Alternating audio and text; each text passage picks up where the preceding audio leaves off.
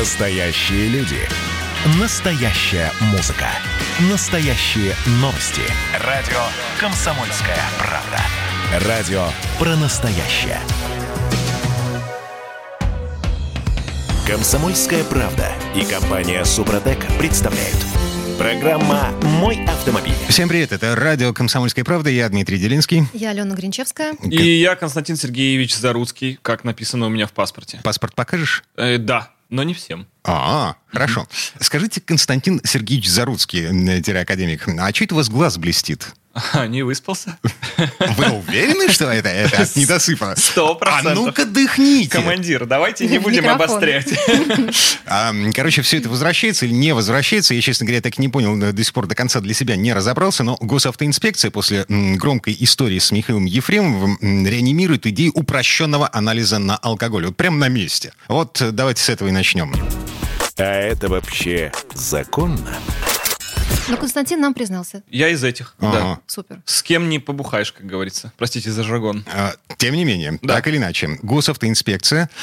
В общем, сейчас для того, чтобы дунуть в трубочку легально, по всем правилам, да, нужно исполнить некий танец с бубнами. Нужны понятые, значит, нужен протокол. И занимает это очень много времени. Теперь Госавтоинспекция планирует использовать некий бесконтактный детектор алкоголя в выхлопе и некий бумажный наркотест. То есть нужно будет просто дунуть, дыхнуть в сторону автоинспектора. А вот. Потом облизать бумажку. А потом облизать бумажку. Угу. Угу. И вы знаете, это гораздо менее унизительно. Вы до этого никогда не сдавали на постах тест на наркотики? Наркотики. А, нет. Я вот каким-то своим видом, видимо, ну, вызываю некие подозрения, что удивительно. Глаз-то все-таки блестит. Потому что тот еще на самом деле трезвенник по жизни. И как это? Ну, это надо в баночку пописать, да, простите. Ну, можно и на инспектора, но это уже квалифицируется по другой статье.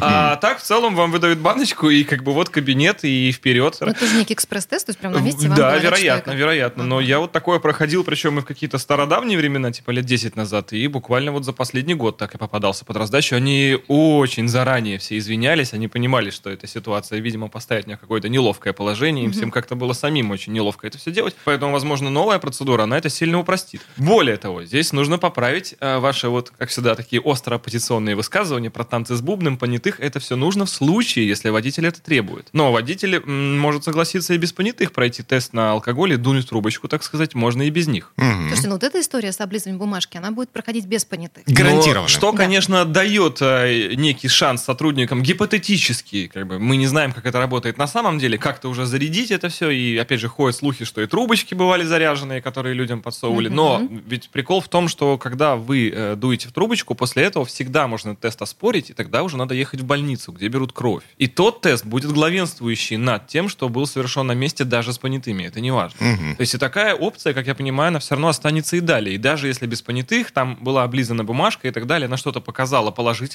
всегда можно от этого отказаться и предложить ехать в больницу. А, смотрите, вот эта затея с экспресс-тестами, угу. да, она предварительная, что называется, для того, чтобы отсеять совсем уже трезвых, вот, от, может быть, слегка пьяных, которые по поведению не слишком отличаются от всех остальных водителей. Бывает просто уставшие. Да, да. Отказаться от этого экспресс-тестирования, в принципе, возможно, и ничего тебе за это не будет. То есть, в отличие от предыдущих моментов, когда раньше при отказе от прохождения на свидетельствование автоматически... Да-да-да. Вот. От экспресс-тестирования ты легко непринужденно можешь отказаться. Ну, понятно, что инспектор, посмотрев на тебя и оценив фронт работ предстоящий, он может тебя отпустить, а может принудительно отправить на вот, продувку трубки. Что занимает там пару часов, сразу вылет всех дел на вечер и так mm-hmm. далее. Да. А, так вот, на мой взгляд, вот это экспресс-тестирование, оно приведет к возобновлению облав по пятницам, по субботам, так по они праздникам. Сейчас проводятся, Дима. Да, вы житель города, это чувствуется. Приезжайте в область. Облава да. — это наша современная Современная реальность, потому что суббота, да? Утро, все известные точки, которые нельзя объехать, все ага. перекрыты. Ага. И говорит это о чем? О том, что, видимо, клев-то идет. Слушайте, mm. а там всех подряд останавливают? Либо вот все-таки выборочно? Дима а, говорит все-таки выборочно. Об облавах таких общих, как мне кажется. Когда будут перекрывать сплошно, дороги. Да, сплошное да. тестирование. Нет, mm. но вы уже здесь какие-то прямо вот... Э, да, сейчас Краснодарский край наши дни рисуете, где действительно кордоны перекрывают дороги и всех тормозят. Я такого вот не встречал. Но то, что действительно работают сотрудники именно конкретно по утрам, вот нужным, это сто процентов.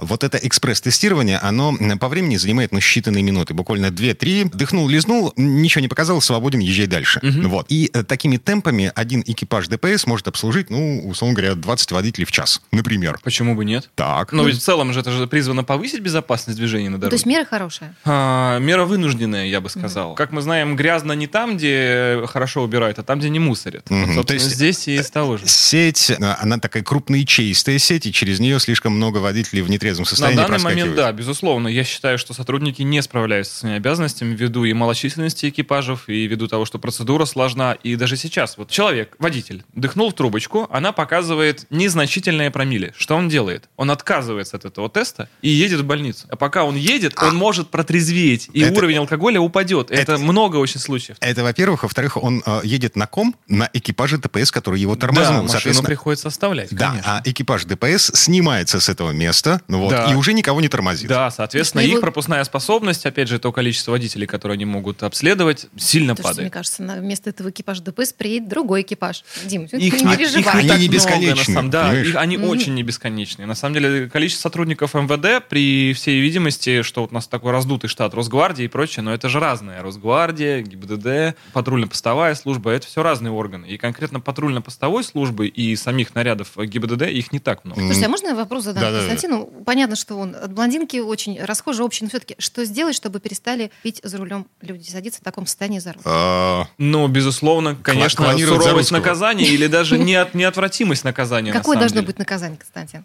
Знаете, тут система рецидивов, она очень хорошо обычно работает. То есть, если первый раз наказание может быть и не таким суровым, но главное, что за повторное или третье, то есть, если человек не желает справляться, наказание уже было самым жестким, вплоть до пожизненного лишения. Мы все знаем, или вот этот идиотен-тест в Германии, это mm-hmm. такая интересная штука, кто вот не знает, слушатели, может сейчас набрать это в интернете и узнать, что такое пройти идиотен-тест в Германии. Это практически невозможно. У нас же такое сейчас тоже уже введено за ту же тонировку, вот сейчас эти рейды идут, за проезд на красный, нельзя теперь бесконечно ездить на красный. Бесконечно сейчас можно превышать скорость. Это да. То есть вы можете за год там сто раз превысить скорость, и каждый из штрафов будет, как будто он пришел первый. Проезд на тот же красный уже каждый следующий раз будет, естественно, дороже. И, по-моему, там чуть ли не на третий или на четвертый уже все, лишение. Слушайте, а конфискация машин как-то поможет? А, конфискация машины в нашей стране — это все-таки конфискация имущества, что довольно сложно происходит там через суды, через все вот это вот. За рубежом, кстати, эта практика более распространена, и там практически чуть ли не на месте сотрудник дорожной полиции, как это называется, может действительно просто забрать машину. Там штраф может быть небольшой, но минус машина. Но это пока не про Россию. Это не про Россию, то есть у нас процедура в любом случае изъятия имущества, она очень сложная. Возможно, это даже и хорошо, что как бы, ну, сложно человека лишить того, что ему принадлежит по праву. Угу. Слушайте, все-таки возвращаясь к тестированию, говорили же, много говорили, э, условно говоря, десять лет назад, когда впервые заговорили о драконовском повышении наказания за пьянство за рулем, говорили о том, что э, возможно тестировать воздух в, внутри салона машины на содержание паров алкоголя с помощью лазерных систем. Ну, в целом такая технология существует, но, опять же, мы приходим к зимнему периоду, когда этилосодержащие, метилосодержащие, изопропилосодержащие жидкости используются в качестве омывателя. Какой спирт будет чувствовать? Конечно, я верю, что технологии могут отличить изопропил от этилена, но Там не факт, не факт, mm-hmm. да. Будет очень много всяких казуалистических случаев, когда что-то пошло не так. Um, будущее все еще не наступает. Нет. Добро пожаловать в реальность. Но в нашей реальности Госавтоинспекция, еще раз напомню, вернулась к идее устраивать экспресс-тестирование без понятых, без протокола. Экспресс-тестирование на алкоголь и наркотики по принципу «дыхнул-лизнул». Вроде как закупка экспресс-тестов, эм, она должна начаться уже в этом году. А как быстро это могут тогда внедрить? В нашей стране, вы знаете, некоторые вещи внедряются за двадцать четыре часа, а некоторых ждем годами. Тут вот не знаю, не знаю, кого нужно мотивировать и каким образом, чтобы эта система заработала быстро. Но в целом я настаиваю на том, что экспресс-тест и все остальное — это дело одно, но первично это введение системы рецидивов, как раньше вот бальная была, когда проколы в правах ставили. Потому что нарушить правила может каждый. Мы все люди, все ошибаемся. И... Что, подождите, а если, не дай бог, ситуация серьезная, как с этим случаем резонансным на Смоленской площади? Уже погиб человек, уже случилось. Трагедия произошла. Угу. Какой там рецидив может быть? Ну, да. Тут, тут мы уже говорим Еф... сложная ситуация, Еф... где Еф... уже... Сядет. В результате нарушения еще неизвестно. Повлек смерть человека. Да. Это отягчающее обстоятельство, я считаю, потому что здесь сумма нарушений вместе взятых. Ну, окей, человек, условно сбивший такого человека, отсидит, выйдет, снова выпьет, снова сядет за руль. А, Значит, ну... отсидит уже столько, чтобы не вышел. Нулевая толерантность. В западном обществе общепринятая, ну, как бы распространенная такая штука, когда люди звонят в полицию и сообщают о тех, кто бухал рядом с ними в баре, вышел и сел за руль. У нас такое, это, это зачастую качество, вот, это не, не поощряется. Жизнь по понятиям. Mm-hmm. Да, это вот особенность русского менталитета, когда люди живут по понятиям, когда вот эти вот страшные слова, там, жаргонные, используются из тюремного сленга. Однако эти же люди, кто в основном так и говорит, что жить надо по понятиям, в случае, когда с ними что-то случается, первые же идут, собственно, в полицию, чтобы написать, что у них что-то случилось. Потому что все-таки в любой системе удобно, когда есть некая власть, к которой в любом случае можно прийти, чтобы она решала твои проблемы. Если этого нет, то, собственно, начинается там девяностые, беспредел и все прочее, когда прав тот, кто сильнее. Mm-hmm. И все люди, которые говорят, что нужно жить по понятиям, просто, видимо, еще не сталкивались с человеком, которым их сильнее. То есть, твое мнение – стучать? А, мое мнение, да, это называется... Ну, стучать это хорошо, на вашем жаргоне, на моем это гражданская сознательность. Угу. Потому ну, что, одна, на самом потому деле, что через понятно. То, что человек при помощи там, стукачества и, или повышенной социальной ответственности убрал с дороги человека, который может причинить вред кому-то или ему в том числе, он сделал все, жизнь всех безопасней. Слушайте, ну вот те, кто видел, что Михаил Ефремов садился за руль пьяным, выходя из бара. На них есть доля ответственности, безусловно. Конечно. Да, потому что если бы они позвонили, не умер бы человек, а жизнь человека бесценна. На паузу поставим этот разговор прямо здесь, прямо сейчас. У нас Константин Заруцкий. Вернемся в эту студию через пару минут. Программа «Мой автомобиль». Видишь, там на горе возвышается крест. Я раньше и не думал, что у нас на двоих с тобой одно лишь дыхание. Ален Делон говорит по-французски. Комсомольская правда. Радио поколения Наутилуса Помпилиуса. Комсомольская правда и компания Супротек представляют. Программа «Мой автомобиль». А это мы вернулись в студию радио «Комсомольская правда». Я Дмитрий Делинский. Я Алена Гринчевская. И теперь я Костик. Был Константин Сергеевич. Еще да, в прошлой да, части. Да. Молодею. Так, хорошо. Пока Заруцкий молодеет, мы э, вступаем мы... Нет. в новую жизнь. Мне приятно. Гринчевская вообще из семнадцати лет еще не выбралась. А это законно здесь сейчас в студии? Давайте скажем так, вчера отметили совершеннолетие. Хорошо. Зачем нам эти проблемы? Так, на троих между собойчик такой. По поводу новых правил, по которым которым нам с вами, автомобилистам, жить с первого июля. Вступают в силу какие-то забубенные, очень заумные, муторные правила таможенного союза, значит, какие-то ГОСТы, вот вся эта безопасность. К чему это все в итоге приведет? Вот буквально в двух словах. Если теперь Костя Заруцкий, например, решит поставить на свою машину, или там фаркоп. Исключено. Внезапно. Что вы? Я не преступник. Переделать машину на газ. Угу. Бамперы поставить силовые, да? Угу. Вот, всякую экспедиционную фигню, там, типа багаж, Вот, вот это все. В общем, вот. Все, что любит делать Константин с машинами. Mm-hmm. Все это на видео. Придется mm-hmm. только на видео, да? Безусловно. А, снято на, на газдеповских конспиративных квартирах. Хватит меня демонизировать. В общем, весь тюнинг придется проводить через Госавтоинспекцию, опять же, с танцами, с бубном, через специальную экспертизу. Иначе машина не встанет на госучет, нужно получать сертификат безопасности.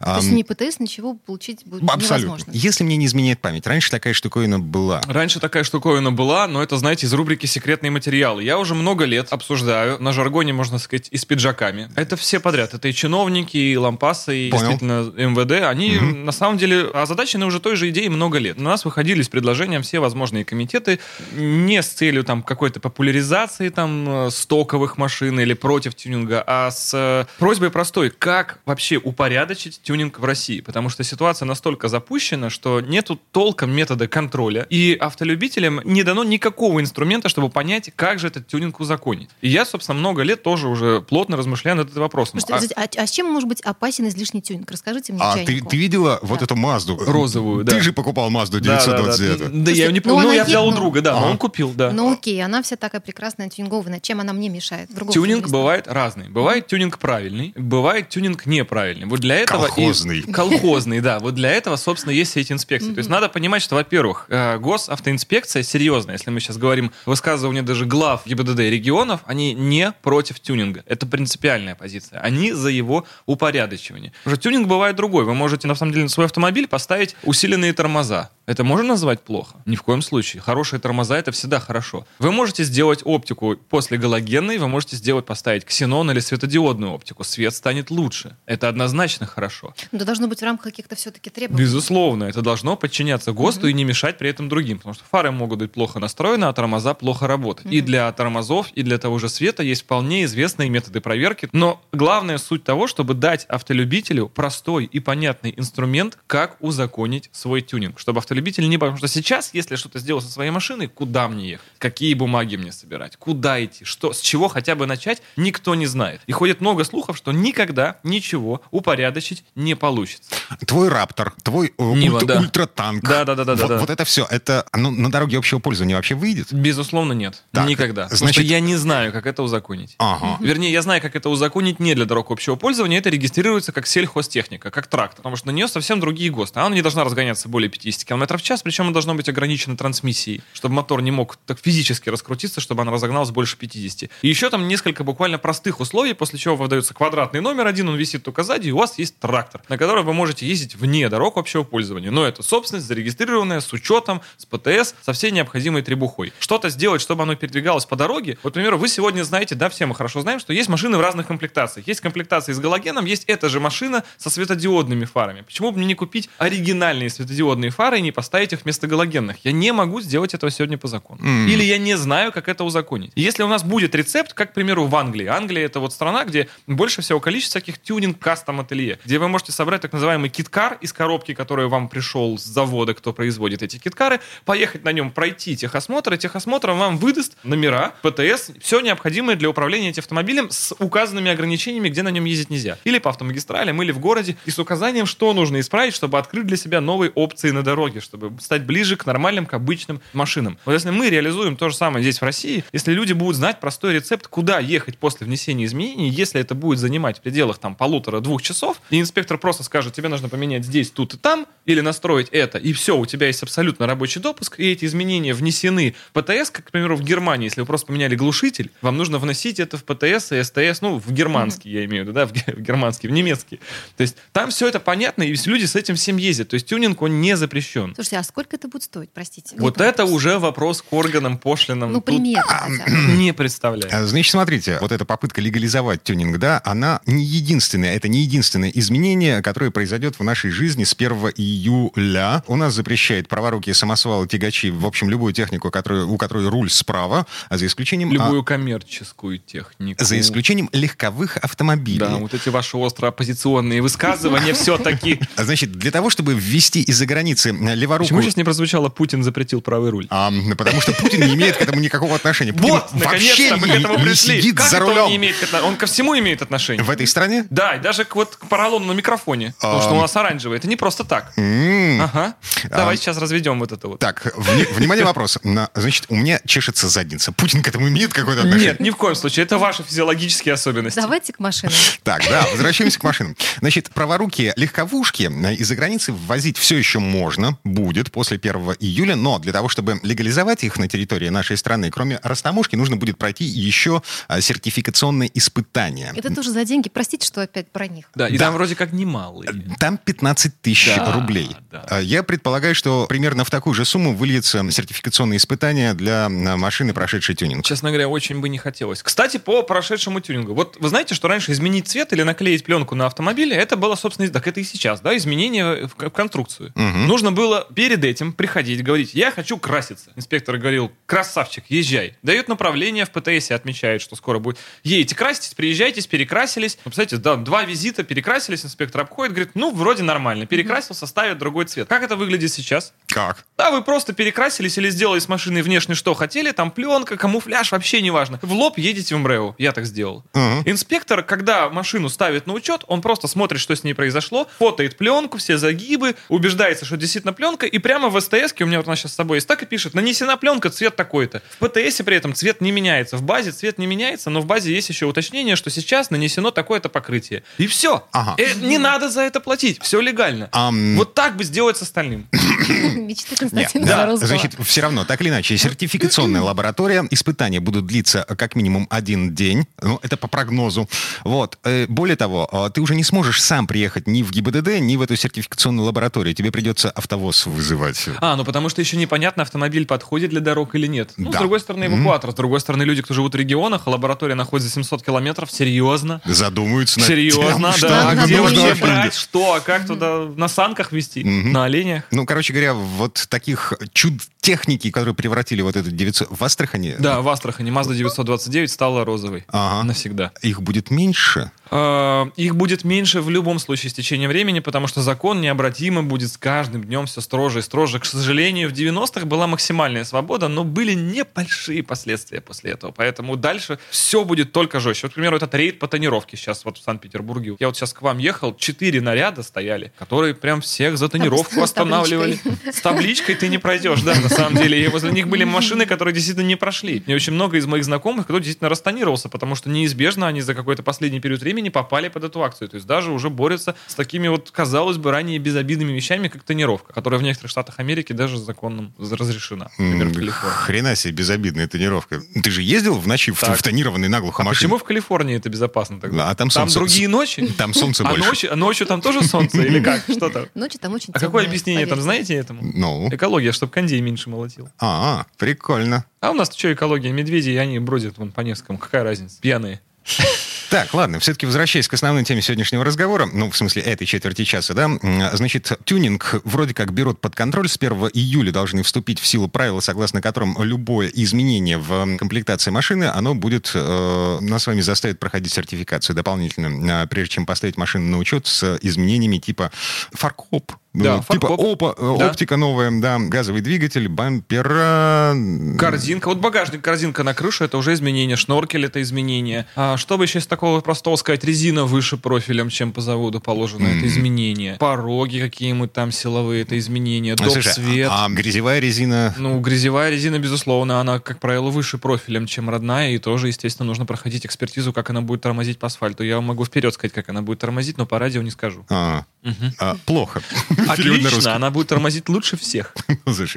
Ну и кроме того, значит, все праворукие машины, это мы специально к Дальнему Востоку обращаемся, все праворукие машины, ввезенные из-за границы, будут обязаны проходить через сертификационную лабораторию. Слушайте, а праворуких машин в итоге станет меньше? Но, я думаю, что да, их в любом случае станет меньше, потому что ну, таможенные пошлины будут заградительные повышаться. Если мы говорим про почему большие машины сейчас запрещают, потому что считается, что это коммерческий транспорт. Он все-таки связан с повышенным риском относительно легковых автомобилей. Это или пассажирские грузоперевозки, которые с правым рулем уже давно, кстати, запрещены. Или год, или полгода уже нельзя, чтобы автобус был с правым рулем. То же самое сейчас вводится по поводу коммерческого транспорта, потому что все-таки он несет большую опасность на дороге и большую ответственность для водителя, нежели автомобиль с левым рулем. Мы знаем при обгонах. А, ну, представь себе фура, которая выглядывает, да, из-за другой фуры, высовывает ну, нос, потому что водителю не видно, что у него там в левой полосе творится. Скажем так, есть всегда рецепт, чтобы не выглядывать. Это mm-hmm. не нужно так близко прижиматься к впереди идущей машины. Тогда заранее очень хорошо видно, кто там впереди. Но ситуации по дороге бывают разные, поэтому, безусловно, все-таки при нашем правостороннем движении левый руль все-таки удобнее.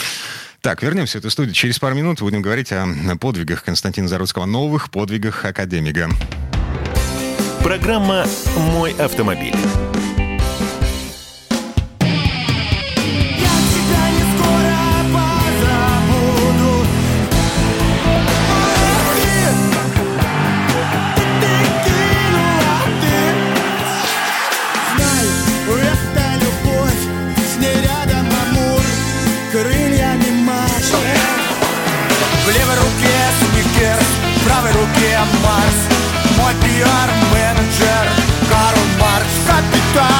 «Комсомольская правда». Радио поколения Ляписа Трубецкого. «Комсомольская правда» и компания «Супротек» представляют.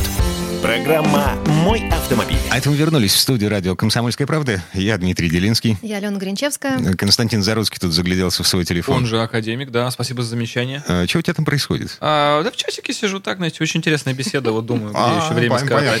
Алена, давай мы поговорим. Кстати, если что, заходите. Да-да-да, я всегда здесь. Свежее фото Кости Заруцкого на фоне Rolls-Royce. Вот, например, значит, дверки открыты, Костя такой красивый, весь из себя.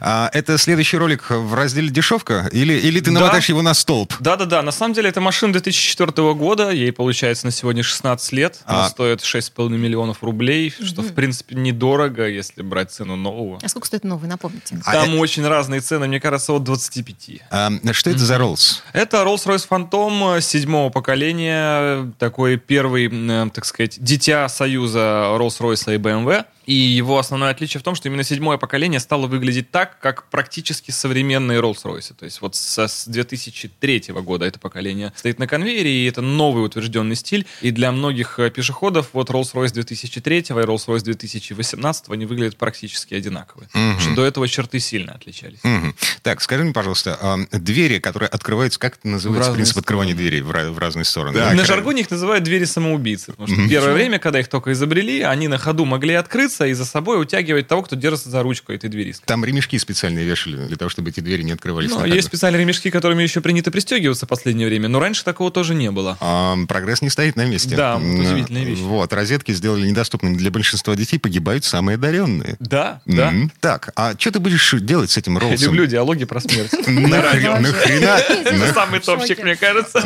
Нахрена тебе этот Роллс? Он не мне, я просто взял покататься его у своего хорошего знакомого, что мне, естественно, такие машины не осилились. Как впечатление, Константин? Вы знаете, это лучшее, что вот было Серьезно? за последние годы. Действительно, очень неожиданно, что машина две тысячи четвёртого года может настолько быть хороша по многим базовым ценностям, которые, естественно, ну, в наше время, понятно, что две тысячи четвёртого года в этой машине уже нету по современным меркам какой-либо мультимедии, mm-hmm. там, вспомогательных, там, триста шестьдесят градусов камер и так далее. Всего этого там нет. То есть она во многом очень неудобна, но в базовых ценностях, как она едет, шумоизоляция, удобство, ощущение быть как дома, а мне это очень важно, потому что я люблю вот британские машины именно за это ощущение. А, то есть ты гуся туда притащил. Да, все было со мной, и все нормально, да. Яйца вместе высиживали.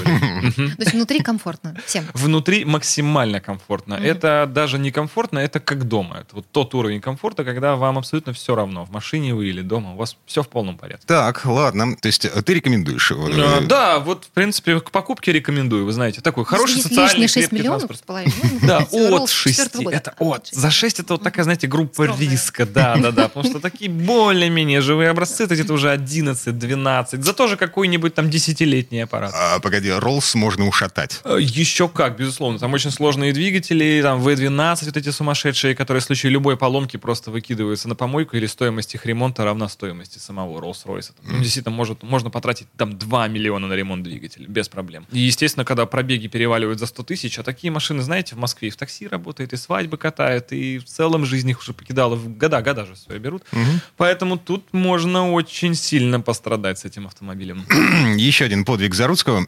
Заброшенный ЗИЛ. Оживление. шестьсот сил. Это... Да. Мною же и заброшен. Знаете, такой очень удобный подвиг. Сначала, чтобы решить проблему, нужно создать проблему. То есть забрасываем ЗИЛ на полтора года, потом возвращаемся к нему и героически его оживляем. Ну, круто. Ну, он стал конфеткой просто. Да, да. Mm-hmm. Это так называемый подход рестомод. Есть такое понятие. Оно пошло с Америки. Когда вы делаете автомобиль, который внешне по своим пропорциям максимально приближен к оригинальному и старому автомобилю. Но при этом вся начинка там от нового автомобиля. Это вот так и называется. Рестомод. Собственно, Rolls-Royce вот две тысячи четвёртого года, который я тестил, это на самом деле очень хороший заводской рестомод. Потому что mm-hmm. у него очень тонкий руль. У него все кнопки настройки там сидений современные, они все спрятаны за дополнительными шторками. То есть он внешне, когда стоит, он, в нем нет ничего того, чего не было в шестидесятом году. Вот он прям такой внешне минималистичный. Поэтому даже монитор там переворачивается, а на тыльной стороне от него просто часы аналоговые. Mm-hmm. То есть он вне времени такой получается. Вот я очень эту идеологию рестомодов люблю, поэтому у меня есть УАЗик, который внешне прям как заводское, фактически там на сегодня вот четыреста лошадиных сил примерно. Mm-hmm. ЗИЛ, он из этой же когорты, то есть это внешне просто ЗИЛок, но он очень аккуратный, глянцевый, то есть как будто вот он с музея выехал, такой вот ЗИЛ, как из детства, из книжки, вот с рисунка. А но... где вы нашли старый ЗИЛ? Это я его сам забросил полтора года назад. Это мой проект, которому уже много лет, mm-hmm. он был реализован по технической части, я достиг максимальных своих значений, которых только на тот момент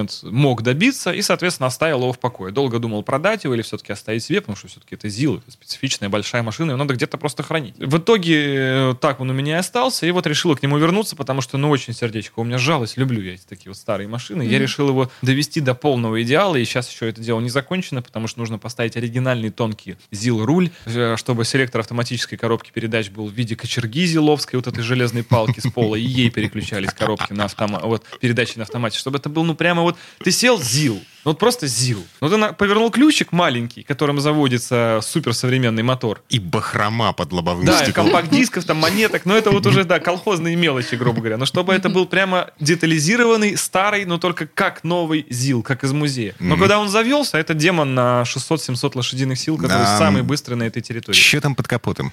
Там двигатель от икс пять эм, mm-hmm. который является актуальным по сей день для компании бэ эм вэ. Это эс шестьдесят три бэ сорок четыре двигатель, который легко выдает шестьсот лошадиных сил с завода и дальше раскачивается до семисот там на родном железе и уже в космос, если меняете железо внутри двигателя. Mm-hmm. И он дает возможность сегодня ЗИЛу двигаться до первых ста километров в час за пять целых пять десятых секунд. «Ночной дозор». Ален, помнишь? Да. Mm-hmm. Вот, вот у нас лучше. Серьезно? Там, да. был, там, там разве был ЗИЛ? Там был, по-моему, да, аварийка зиловская была. Mm-hmm. Да, да, да. Желтенькая да, такая. Да, а. да, да, да, да. Она только, только не летала. Ну, это лишнее. Полеты уже регламентируются другим ведомством. Зачем нам эти mm-hmm. трудности? Uh-huh. Mm-hmm. А что будет потом с этим ЗИЛом? Слушайте, я оставлю его себе и буду вот Гонять, э, сидеть и смо- смотреть на него, да, и согревать он мне будет душу. Да. Плюс выезжать периодически на всякие шоу, выставки и прочее. Mm-hmm. Это такая вот машина, которую можно будет возить. Она очень ностальгичная, люди очень любят, она вызывает у всех такие прям хорошие эмоции, потому что все привыкли видеть ЗИЛ чем-то ржавым, гремящим, то, что едет и мешает вам на дороге. Этот ЗИЛ никому не мешает.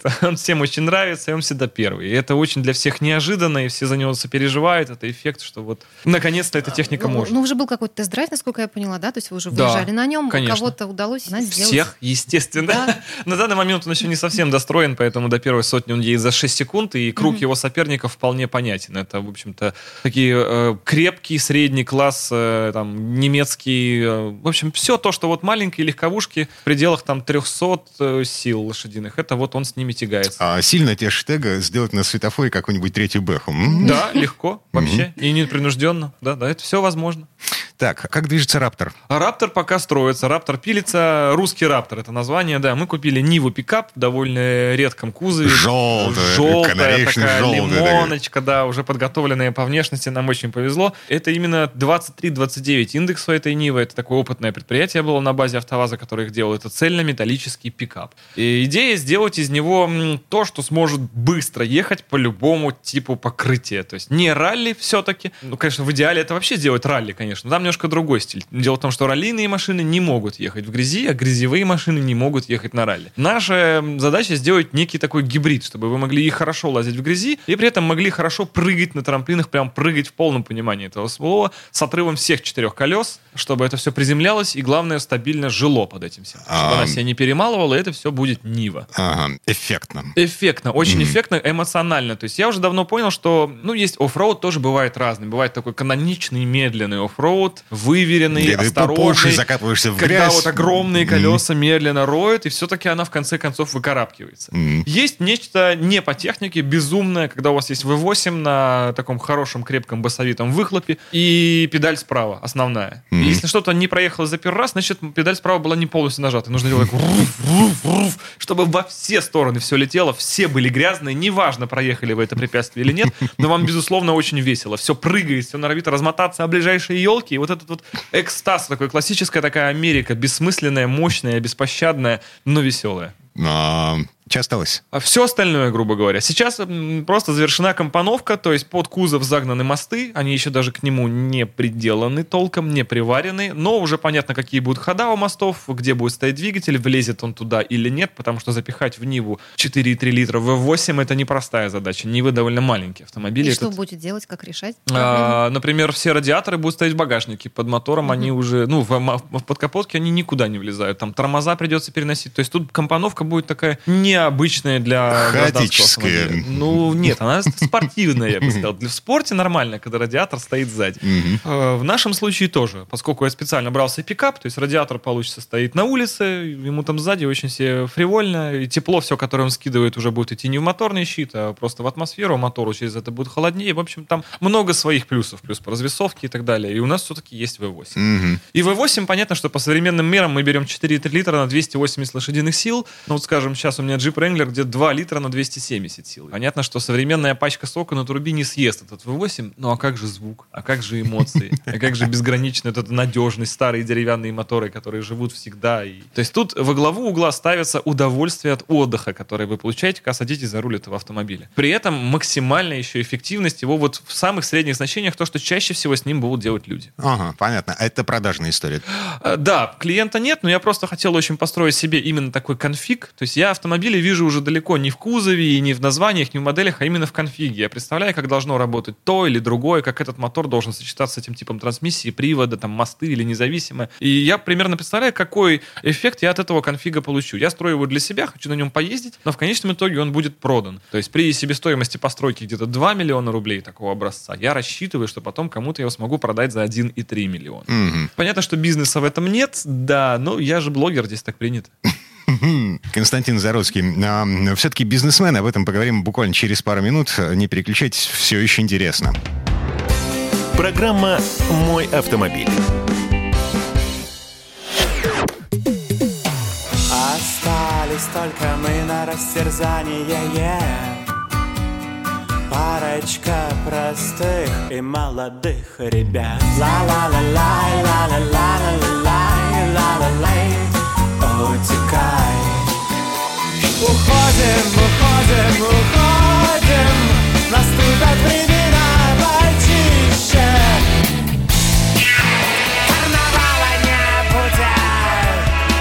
Карнавала нет. Комсомольская правда. Радио поколения Мумитроля. Рекламно-информационная программа «Комсомольская правда» и компания «Супротек» представляют.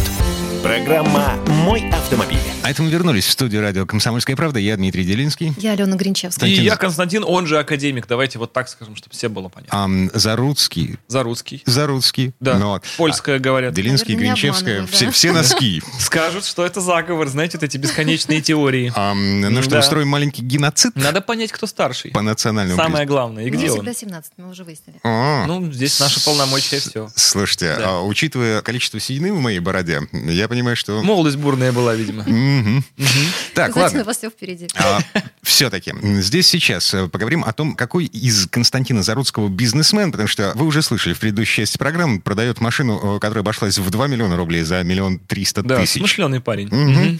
Вот. Нынешним летом личная машина — главное транспортное средство для путешествий, потому что границы все еще закрыты. Ехать мы... особо некуда. Ех... Да. Ехать-то как ну, раз есть куда. На самолете, на поезде, имею в виду. Да, как-то, лететь. Да. Вот. Что посоветуете, как правильно поступить с машиной для того, чтобы не случилось какой-нибудь фигни в дороге? Чтобы фигни в дороге не случилось, нужно обязательно за машиной следить. Это нам, я думаю, всем понятно. Собственно, здесь никакой тайны нет. А в текущей сложившейся обстановке следить за машиной вдвойне выгодно, потому что по себе кризис коснулся всех, на самом деле. Вот, наверное, вас не коснулся. Не, хорошо, вы не вас, видели, наверное. Наши машины вы не видели, Константин. Я, да? я, собирал, да. я собирался менять машину, вот если не в этом году, то в следующем. Я понимаю, что... А, ну, значит, мы все в одной лодочке. Вот, вот, вот. К чему это ведет? Многие реально сейчас задумываются о том, чтобы такая, знаете, очень нетипичная для российского человека, для русского человека, наверное, да, для всех нас картина, когда задумываются о том, как же избежать проблем в будущем. Вот обычно все привыкли решать проблемы по мере их решения. Мы давно уже по рынку видим, что некие сферы, например, сфера замены стекол, они с началом кризиса вот этого карантинного всего очень сильно сократились. То есть люди перестали менять стекла. Погоди, стекла в машине? Да. Ага. Как вы понимаете, биться они от этого, ну, вряд ли перестали. Скорее эм... всего, вирус стекла не защищает. Ну, то есть люди продолжают кататься с То есть люди стеклами. Просто продолжают ездить. Да, связано это, естественно, дорого. И со снижением покупательской mm-hmm. способности, и с тем, что ну вот, ну вот сейчас еще походит трещина, вроде не мешает. Но при этом э, наблюдается увеличение спроса как раз у нас по сегменту автохимии на некие профилактические средства. Мы выпускаем продукцию разного типа. Есть то, что нужно, когда уже болит, есть то, что можно, то, что вот предотвращает болезни в будущем. И удивительно, но люди стали больше покупать то, чтобы не сломалось. То есть э, то, что вроде как сейчас еще и походит, и ездить-то можно на самом деле. То есть вот у меня недавно мы разговаривали по телефону с одним человеком, у которого форсунка отлетела на фуре. Mm. А они там стоит по пятьдесят тысяч, как оказалось. И надо бы менять, а рейс и денег нет. А у нас есть средства, которые стоят триста пятьдесят рублей. И хватает этого флакончика, ну, на легковой на тысячу километров, на фуре, я думаю, ну, километров на четыреста точно хватит этого флакончика, чтобы проехать. И форсунка не сломалась, то есть она как бы что-то там хромает, но ездит, mm-hmm. и даже вроде получше стало. Ну, и он есть... говорит, пятьдесят тысяч, ребята, я прямо mm-hmm. чувствую, что я вложился. Но триста пятьдесят рублей были потрачены не зря. Ага, это, и... это когда на форсунке бринчет, вот, да, вот что-то что, с ними случается. И уже... пока их не снимешь, не разберешь, что mm-hmm. с ними там случается, или с ТНВД, понять трудно, потому mm-hmm. что бывает, случается разное. Там и седло обратки разбивает, и сам распылитель забивается, и чего только там может не быть. Mm-hmm. И симптомы там при э, разных неполадках может быть одинаковые. Там дымит, что-то начало, там тарахтит и так далее. У нас есть вот это средство присадка, прочистка для топливной системы, смазывающая, как хотите его называйте. В общем, называется она эс дэ а или эс гэ а. Супротек Капрохим. эс дэ а это для дизелей, эс гэ а это газолин, собственно, он же для бензина. Выглядит это маленький флакончик на пятьдесят миллилитров, который вы просто заливаете в бак, доступен для ежедневного применения, на нем можно ездить. В нем содержатся чистящие вещества и смазывающие вещества. Казалось mm-hmm. бы, все просто. Mm-hmm. Забодяшь там минералку с керосином, и все наладится. Но ни минералки, ни керосина у нас нет. То есть пришлось очень сложную химию подтягивать, чтобы все это работало, чтобы это жило со всякими вот этими ти эс ай-ами, знаете, вот всем этим. Всем, что мы любим современно. ти эс ай, ДСГ, там непосредственные впрыски, много еще таких сложных названий, которых люди боятся. Непонятно как. Это же не карбюратор, где там да. Да, баллончиком попшикал и все прошло. Понятно. И к тому же бензины бывают совершенно разные. Начиная да. от на, ослиной мочи разбодяженной, да, да, да. где-то в... Дим, где ты заправляешься? А, ну, я свои вкусы. Я кино смотрю. Да. А, читал об этом в интернете. Это стандартная отмазка, сейчас да. это работает. Mm-hmm. В общем, мы стали делать эти баночки, так уж совсем мы грубо говорим, да, вот эту прочистку, промывку для топливной системы, Супротек, Капрохим, СГА, СДА. И наша цель была за небольшой бюджет дать людям возможность попробовать, получится у них при помощи этой присадки свой автомобиль починить или нет. То есть деньги небольшие, рискнуть, но почему бы нет? Это минимальное, что вы можете сделать для своей машины. И у многих стало получаться. Они mm-hmm. сильно вкладывали эти по триста - триста пятьдесят рублей, и неполомки уходили, снижался расход, повышалась динамика, но только до паспортных значений. Выше мы, конечно, обещать ничего не можем. А, Новее ну, нового не станет. Да, не волшебник, еще только учусь. Да? Да, мы пока в процессе, но сейчас то, что есть. И это стало работать, люди стали это покупать, и для нас это было прям, ну, таким признанием, что наконец-то, потому что я автохимией-то занимаюсь уже не первый год, и это пошло действительно, и через это мы стали уже предлагать и другие вещи. И, оказывается, мы два года назад еще сделали средства для дезинфекции и очистки систем кондиционеров и вентиляции в автомобиле. То есть mm-hmm. это такая, на жаргоне ее шашкой называют. Такое делаем не только мы, это не секрет. Но есть такая шашка, то есть баллон, вы его нажимаете, нажимаете кнопку, из него выезжает пар, вылетает, выпускается пар. В этом пару есть эвкалипт и антисептик. Да. Это все в салоне циркулирует, и болезни отступают. С коронавирусом не тестировали, честно, ничего обещать вам не можем, но девяносто девять процентов бактерий это убивает. А самое главное, из салона эвакуироваться в этот момент. Безусловно, потому что бактерии, они содержатся везде, в том числе и в человеке. Лучше рисковать не стоит. Некоторые бактерии вам еще могут пригодиться по этой жизни. И, и у нас это выпускается уже не первый год, а это не вот, как в интернете, это не хайп, мы не выезжаем на создавшейся ситуации, и мы такие сидим и говорим, вот, и тут пошло. Да что ж такое? Да вот неужели, что в кризисы у нас есть какие-то решения, которые нам помогают оставаться на плаву, потому что стали закупаться автопарки, mm. стали закупаться такси, стали закупаться даже автозаводы, потому что вы знали, что сейчас на конвейере каждый автомобиль, который с, авто... с автозавода вышел, он должен быть продезинфицирован. О, как! И а конкретно средств а. и сейчас нет. Что сейчас mm. делается? Они берут спиртосодержащие вещества и протирают ими машину изнутри. Mm. И распыляют их. То есть это такого, да, механизации пока нет. Мы же уже который год предлагаем вот эту шашку, которую можно просто поставить, закрыть автомобиль, и пока он едет по конвейеру, там вот эти там десять минут, там все уже произойдет. Дальше открыли двери, проветрили, все, дезинфекция пройдена. И мы вот на этом сейчас развиваем для себя это новое направление. А насколько хватает этого баллончика прекрасного? По-разному зависит от использования автомобиля, но mm-hmm. то, что недели две мы гарантируем. Mm-hmm. Это то, что доказано, потому что были испытания в НИИ гриппа. Мы сначала делали, чтобы там еще и от гриппа было. Сделали, потратили кучу денег, все с гриппом поборолись. И только потом поняли, а грипп он каждый год разный. Mm-hmm. Молодцы. В этом году мы его победили, потом нужно делать что-то новое. Ну, в общем, но мы как бы спокойно этого не стесняемся, это признаем. Поэтому сейчас мы делаем просто антисептик, такой базовый, общий, который убивает бактерии много разных, которые в том числе и провоцируют болезни. И это действительно помогает. И главное из простого, это убирает запах там табака и прочее. То есть, а таксопарки закупают это, чтобы отчитаться, что машина продезинфицирована. Ну, это действительно работает. Угу. А, эта штука дезинфицирует салон и э, систему, в том числе фильтра салона. Да, да, нужно на циркуляцию поставить просто в этот момент отопитель, включить его на максимальную скорость, и он через себя протягивает, и все, и фильтры также все это оседает, поскольку в спрей включены масла, то он на, на поверхностях остается еще какое-то время, пока не выветрится, естественно, окончательно, как и все остальное. И там продолжает антисептик этот работать. Ага. Слушай, роскошно. Да. Константин Заруцкий, самый популярный авто-видеоблогер нашей страны. Может быть. Я в этом уверен. Спасибо. Алена Гринчевская. Дмитрий Делинский. Всем хорошего дня. До скорых встреч. Программа «Мой автомобиль».